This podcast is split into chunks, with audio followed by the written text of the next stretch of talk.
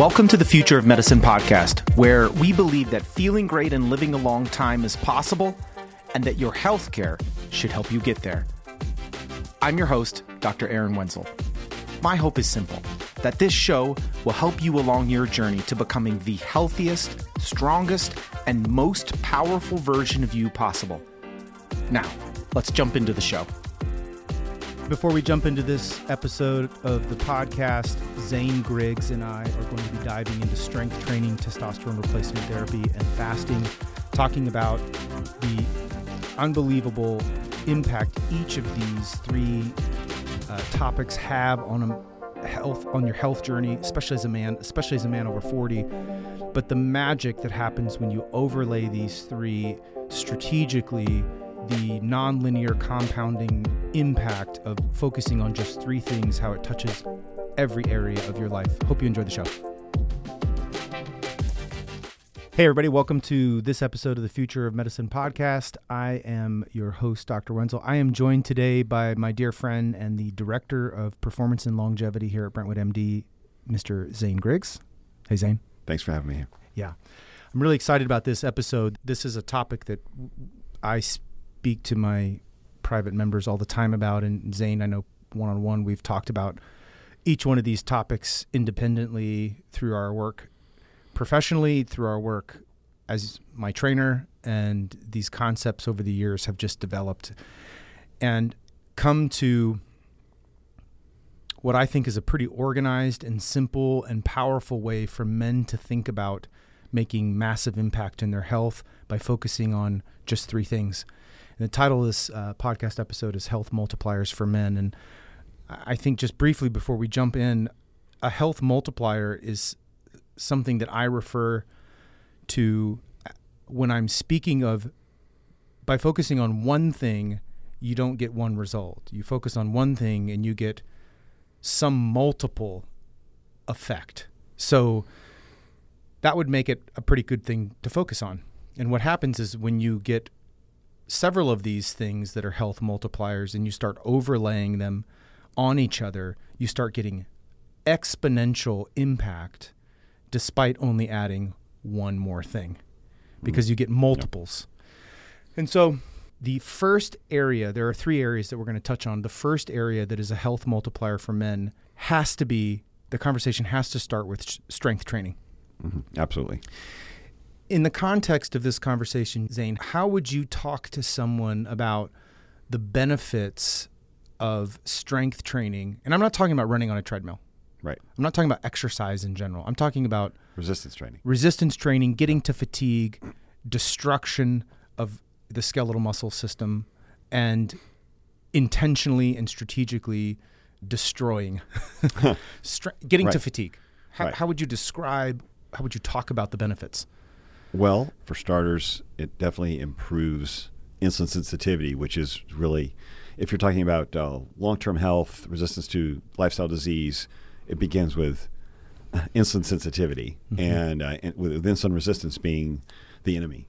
Yes. So, strength training, there's nothing better that you can do as far as exercise goes other than strength training for that insulin sensitivity because you're basically using up fuel in the muscle and then you're signaling your body store more in there, so insulin has to deliver that. It's just mechanically creating transport of energy into there as a recovery from your workout, depending on the intensity or the, the, the, the length of your workout.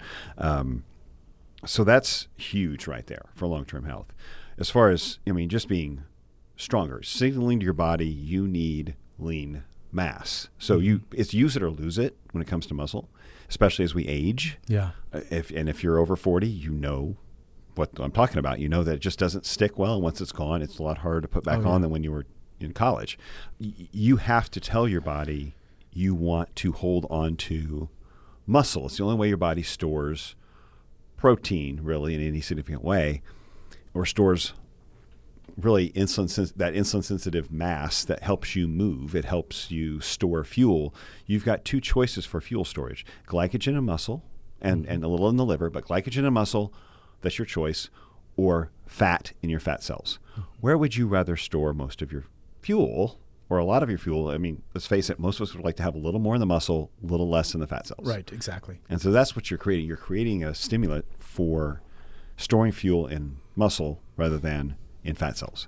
And just, I think, mentally, emotionally, you're going to feel better about yourself when you feel like you've not only just done the workout, you've accomplished something, that sense of I've moved something, I've created work, but the benefits that you see when you're holding more muscle, you feel stronger, you move better, you feel your body more in touch with your body, you're more connected to it because mm-hmm. you've awakened those nerves mm-hmm. that connect to motor units, which activate the muscle, you're reconnecting to your body. Good body awareness. Body awareness, movement. I mean, that's a certain amount. If you don't move, you're going to lose a certain amount of, of, proprioceptive. Mm-hmm. Just you know, insight into insight, your physical yeah. body. Right. And the ability mm-hmm. just to, and to move well, to react, your reflexes, your body, your ability to handle a situation like you step off a curve and suddenly you see a car coming and you want to step back quickly. Anything like that, or, mm-hmm. or playing with kids, or it, it's just it's how your body moves. And again, if you don't use it, you lose it from your nervous system all the way to your muscle tissue, and and that connects to all those nerves connect to your brain. Mm-hmm. So really, I can go on about the benefits, but you're reconnecting your body to your brain essentially. Yeah, and I always say that the human body was designed to be in motion. For sure. And if it's not moving in a way that prepares you to move effectively and efficiently and powerfully, you will lose the ability. It goes beyond use it or lose it, like biceps. Yeah, we're not talking about you that. lose the ability to walk with an ideal gait, yeah. to jump with ideal spring, to pick up your suitcase. Correct. pick up your child. Correct do some yard work when your wife asks you to do a chore and you want to look like you can handle it in front of your wife. You know, I can lift that, honey. You want your your 14 year old son coming over and showing you up, you know? Yeah. So in a lot of ways, this is actually, and I, this is a real longevity strategy as well because sure. you're sending a definitive signal to your body that the expectation is we're going to move. Yep. And we're not losing the ability to move, and we're not going to lose the ability to move in a powerful way. No, I love that and you can see really quickly how strength training becomes one of these health multipliers. It, For it, sure. We're talking about if we were just going to do one thing and we were going to improve the efficacy and and strategic approach to our strength training regimen as a man, especially over 40, mm-hmm. it's not just about getting more muscle. Although, if done correctly, that is a usual byproduct. Right. But we're improving performance based metrics. We're improving our mindset and, and our psychology, how we feel, our confidence level. We're improving metabolic efficiency mm-hmm. and resisting metabolic disease by lifting weights properly. Yeah. It's a singular action yielding tons of benefit that, in my opinion, touch every aspect of the human experience, kind of mind, body, spirit. It, right. it touches all of them. The second multiplier you and I have spent countless hours talking about, and that's testosterone therapy for men over 40. Sure. I mean, this is anyone who's listened or consumed any of my content knows that I'm a huge fan, especially for men over 40, and absolutely for men who are over 40 and symptomatic of suboptimal testosterone environments. Mm. Testosterone is the primary hormone that influences the masculine experience. And once again, an optimized testosterone environment for a man over 40 creates impact in every aspect of his life. Obviously, the most famous would be performance based metrics stronger, better in the bedroom, better in the gym. Right. But it doesn't stop there. That's almost like yeah, okay, but that's the surface. When we get into the mindset and the psychology of a male, especially if that male is somewhere on that alpha spectrum, mm-hmm. a real leader, mm-hmm. a high drive man, you lose your edge in a suboptimal testosterone environment. In the beginning, you tend to kind of just say, "Oh, you know, I'm 40. Oh, it's the kids. Oh, it's the job. Oh, it's And you run out of things to blame and you start walking into these boardrooms and saying, I don't have it. And you become very vulnerable to compensate, over indexing on behaviors that have an outward appearance of still having it, but really you don't have it. You know, mm-hmm. you spend way too much on a car, you develop some bad habits, you do some high risk behavior, you start acting totally out of character just to prove to yourself and others that you still have it when you don't. Hmm. It can get really, really sideways for men who feel terrible.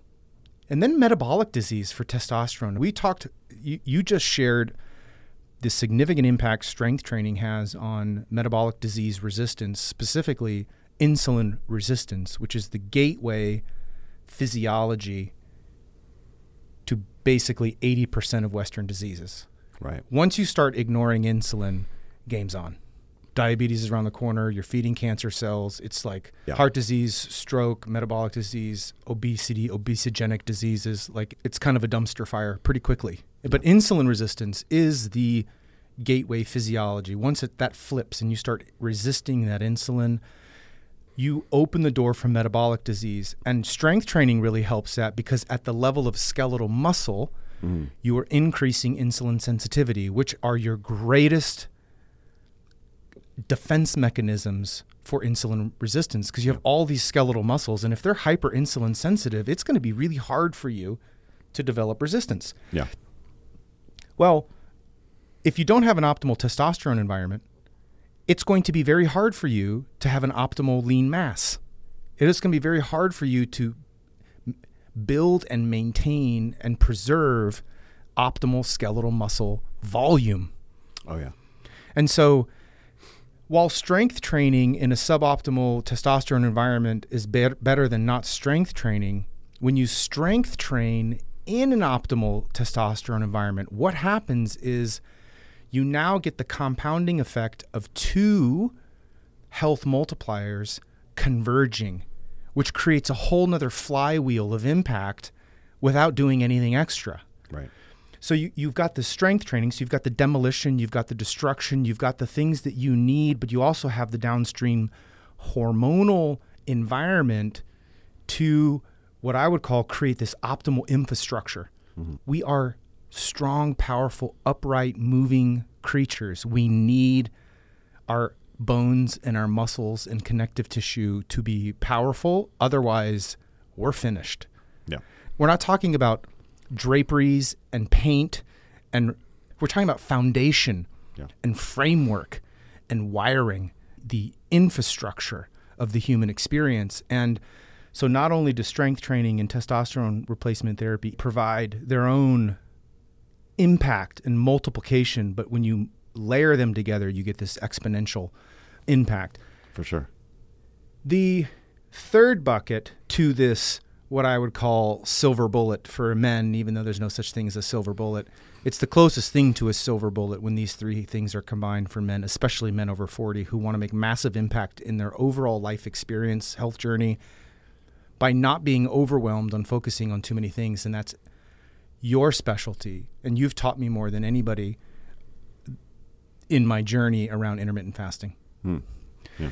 And this is a topic that I don't grow tired of. It's two years now running where it has been the singular most interesting topic to me in all of health. I this is one of those topics where the further from the shore I get, the deeper I see its impact. For sure. Yes. This is not some like, well, it's good to a certain point. There are some caveats to fasting for certain people in certain situations where it doesn't make sense, or the benefits may not outweigh some of the risks for, but it's a very small subset of people.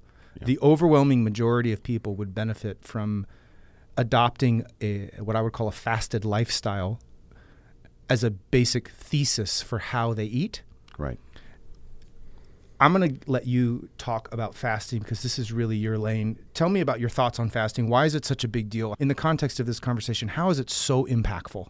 Oh my gosh. So, and how deep do we want to go on that? But Just- it's just just go. I'll tell you in if we get terms of deep. prevention of disease. That's what you're looking at for the big picture, long term.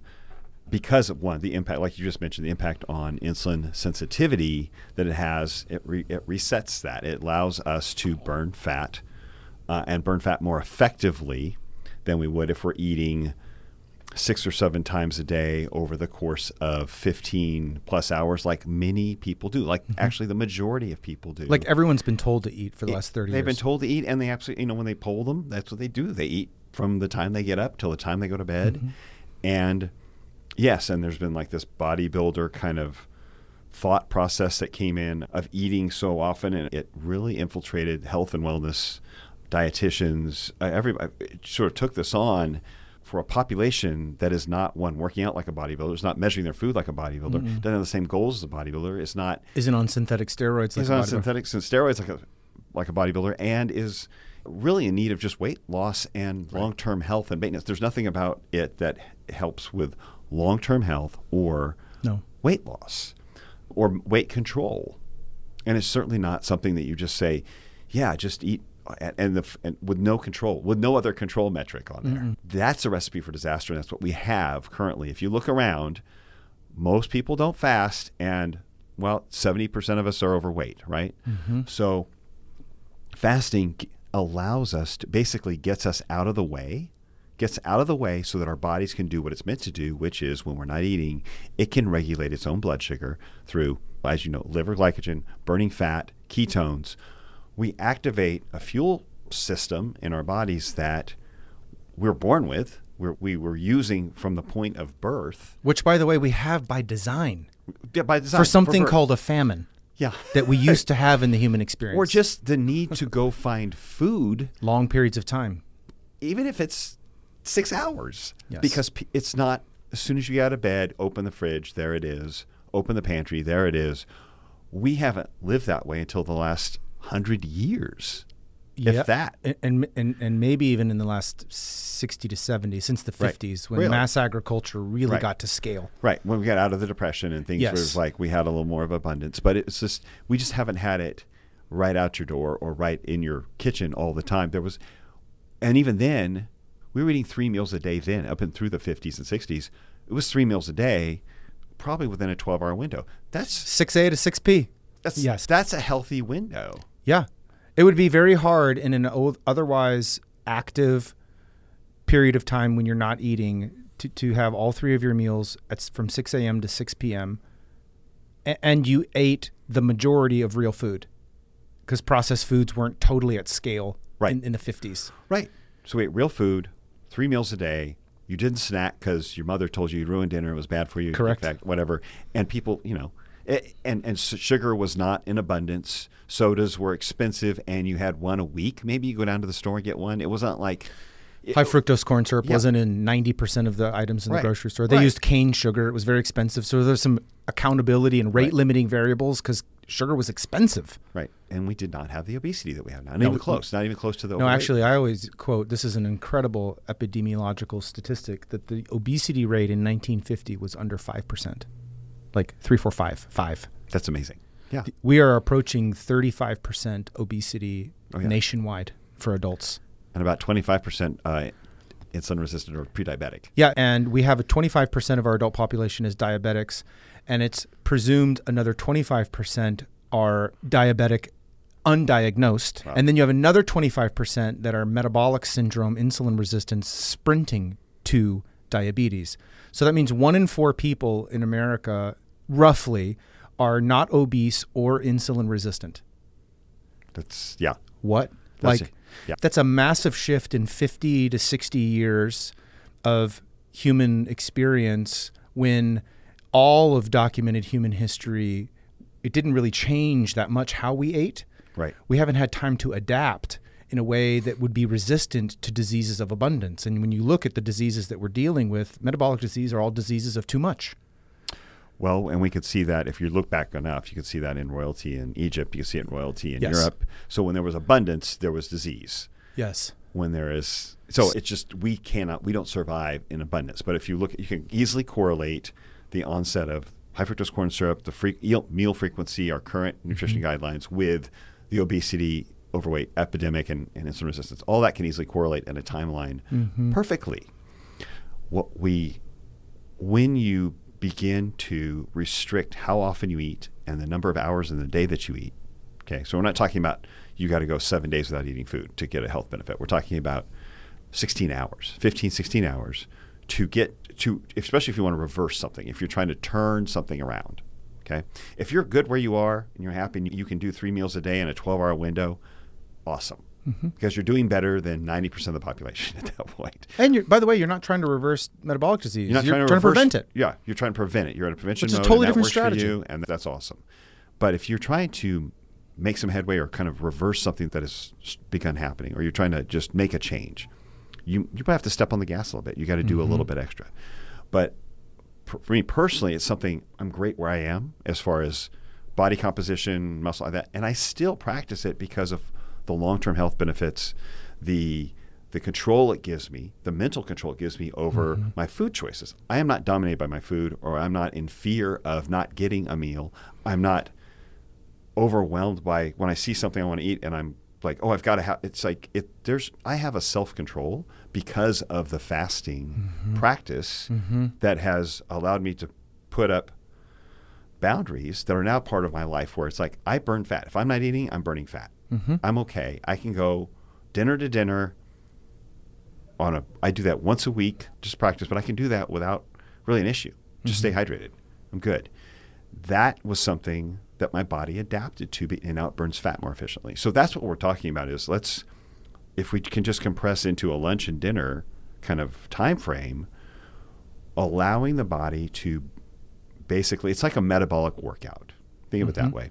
You are creating an environment where your body has to rely on its current stores of energy, because that's what we're talking about is energy. Mm-hmm. Current stores of energy to get you through your day, your chores of the day, whether it's work, going to the store, whatever it is you do, get through your activity.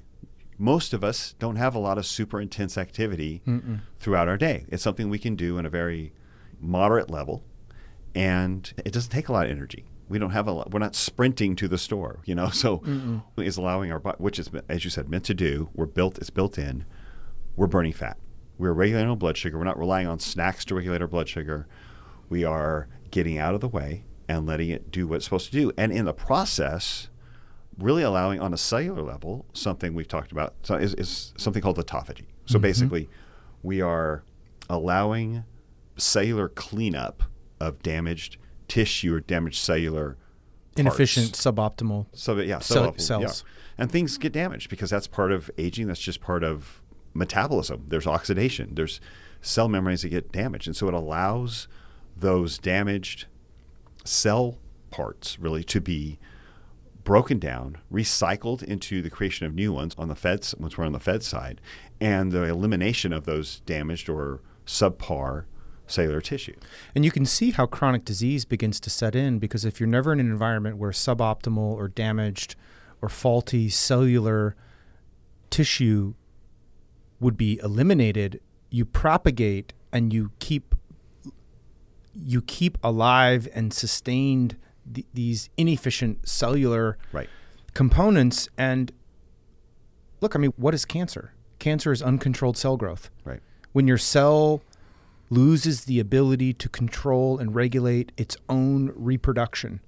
Mm-hmm. Absolutely. Uh, fasting has plenty of documented anti cancer properties. It makes sense. Mm-hmm. I mean, that is a faulty, dysregulated, normal human function that in an in a regular, stressful, metabolically stressful environment, it would be unlikely that that cell would thrive. Correct. Yeah. And you talk about that being um, metabolic stress. And you told Right. me that while we were working out one time two or three years ago. And I had to put the weights up and I'm like, what did you just say metabolic stress? You yeah. Well, that's the beauty of coming into a fasted workout because you're already in a stressful metabolic. You're already putting stress on your adipose tissue, your skeletal muscles are hyper ready for the next time you eat. They're depleted of glycogen it's a stressful metabolic environment and then you come into the gym and then you put those muscles that are already metabolically stressed under mechanical stress Yeah. and it's the combination of mechanical stress with metabolic stress that really accelerates this autophagy and insulin sensitization mm-hmm. that takes place it creates and a hormone response as well. Yeah, we, I can't remember what you, you you said. I'm just remembering it now. I didn't put it in my notes because I didn't remember it until right now. But you said it's like l- loading. Like, do you remember what you said? I shouldn't. But, but you're creating such a significant yeah. re- response that it loads your biochemistry after the workout to get this surge of hormonal response. Right. Like spring loading. Those are the words. You, you Okay. you're spring loading the muscles and and spring loading your biochemistry to really be ready to jump into that recovery. Yeah, And they're that- hyper insulin sensitive. Yes. because you've really taken on the glycogen. out. You're not like pre workout.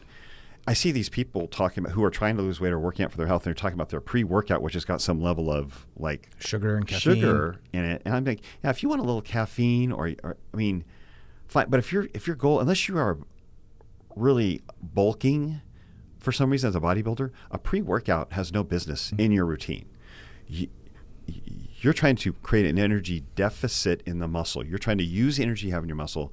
You don't need to any energy you add to your body is energy you're not going to burn from what you've already Correct. stored. So if you can put stress on glycogen levels, you can ramp up your metabolism. It's like we can't keep up.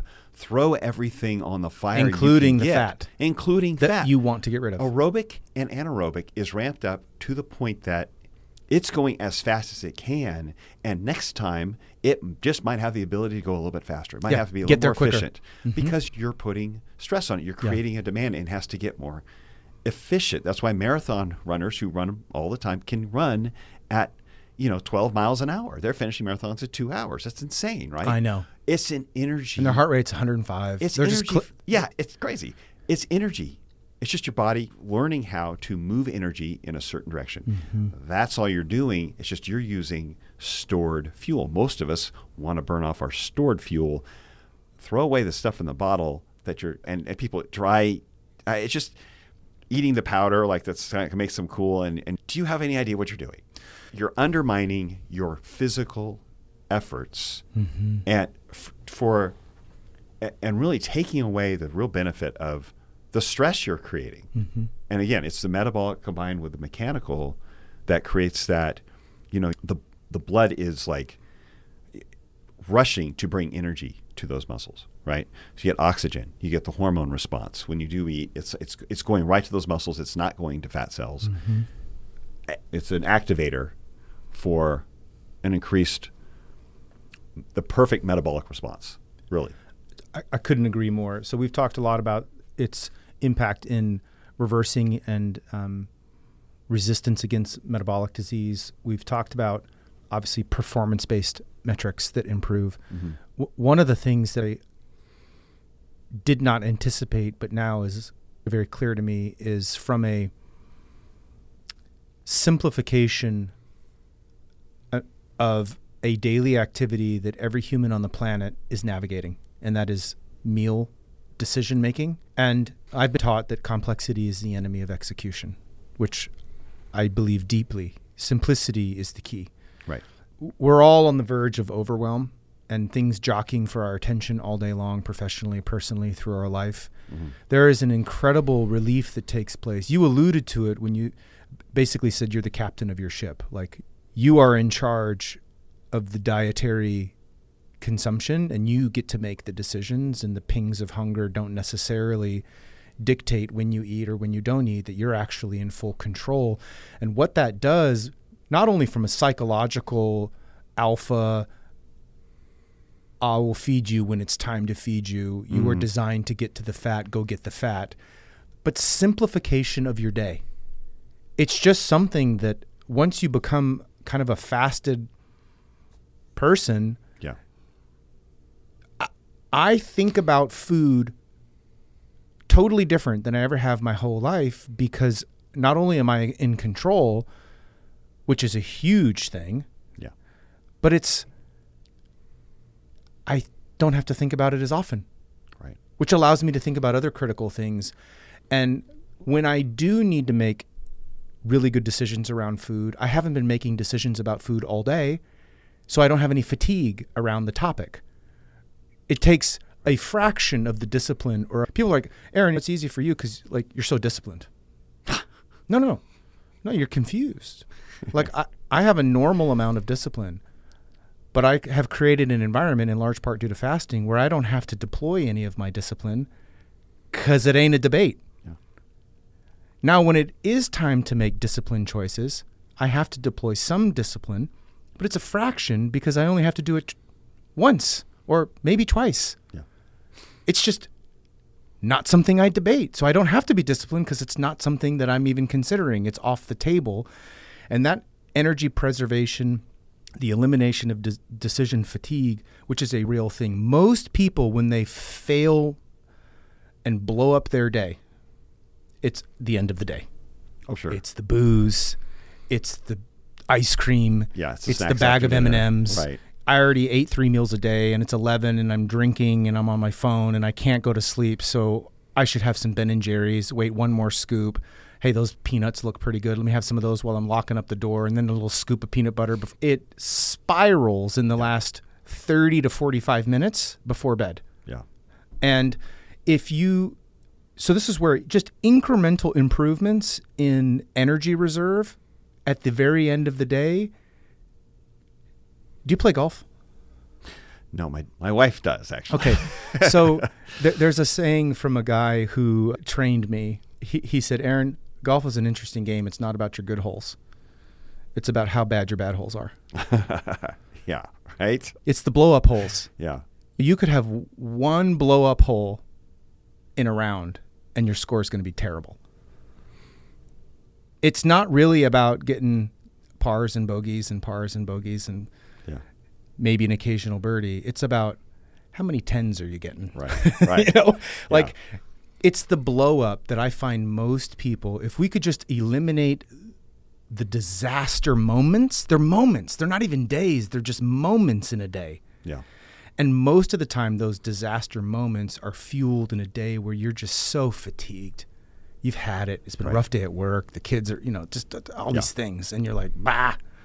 It's a med- it's a self medication usually. Yes, it's usually medi- there's a medicinal. You're medicating something. Yeah. You're- and that's not being critical of any No, no. person because we've all done it. we all do it. I, I find myself Yeah. doing the same thing from Yeah. time to time, but Yeah. I'm the difference is now I'm aware of it and I audit. Ah, what's really going on here? Yeah. We Do I recognize really it. want Yeah. another scoop of ice cream? I just had a scoop of ice cream.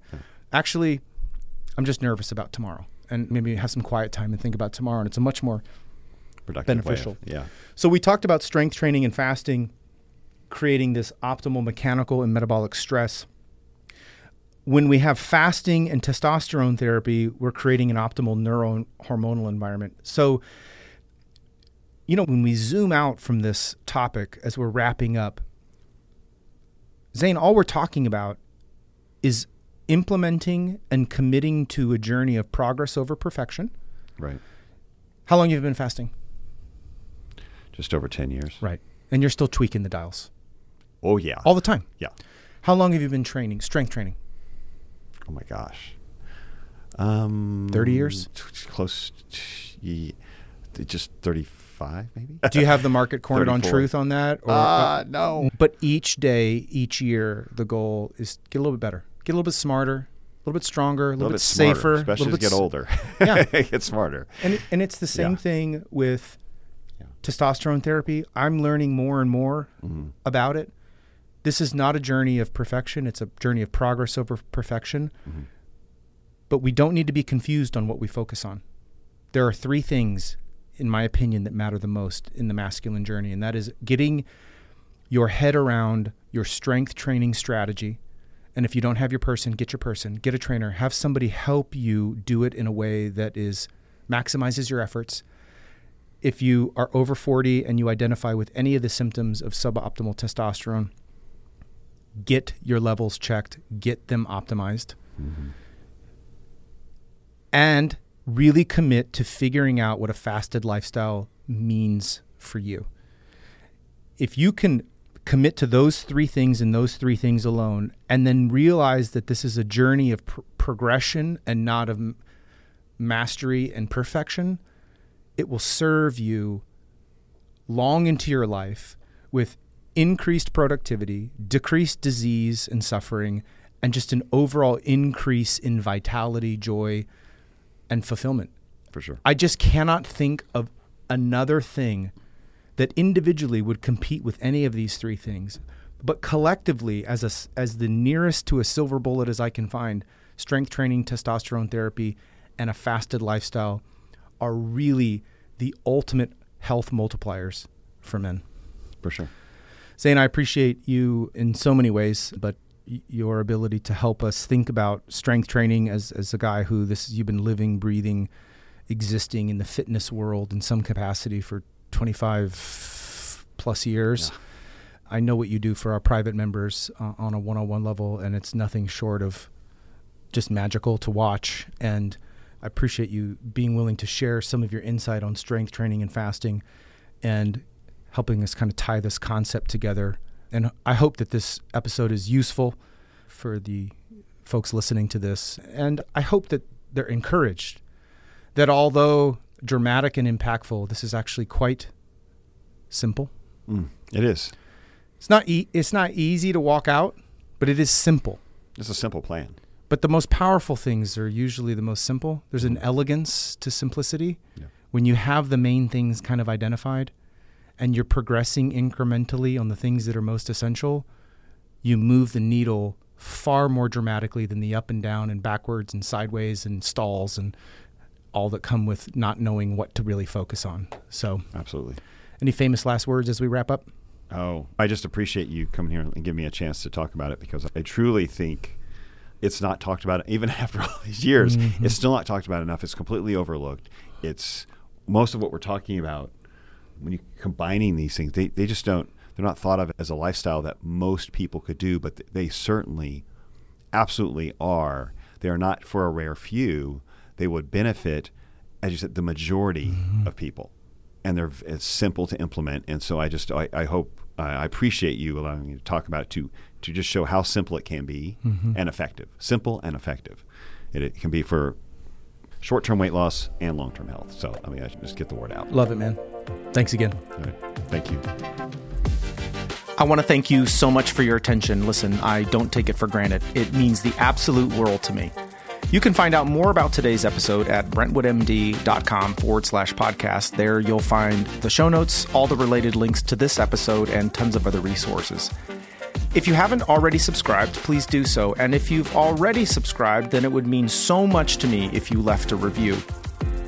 If you think we'd be a good fit to work together, or you would just simply like to know more about the concierge services that I provide my private clients, email us at membership at brentwoodmd.com. And now for the obligatory disclaimer. This podcast is for general information only and does not constitute the practice of medicine or the giving of medical advice, as no doctor patient relationship has been formed. The content of this podcast is not intended to be a substitute for professional medical advice, diagnosis, or treatment. Users should seek the advice of their own medical professional providers.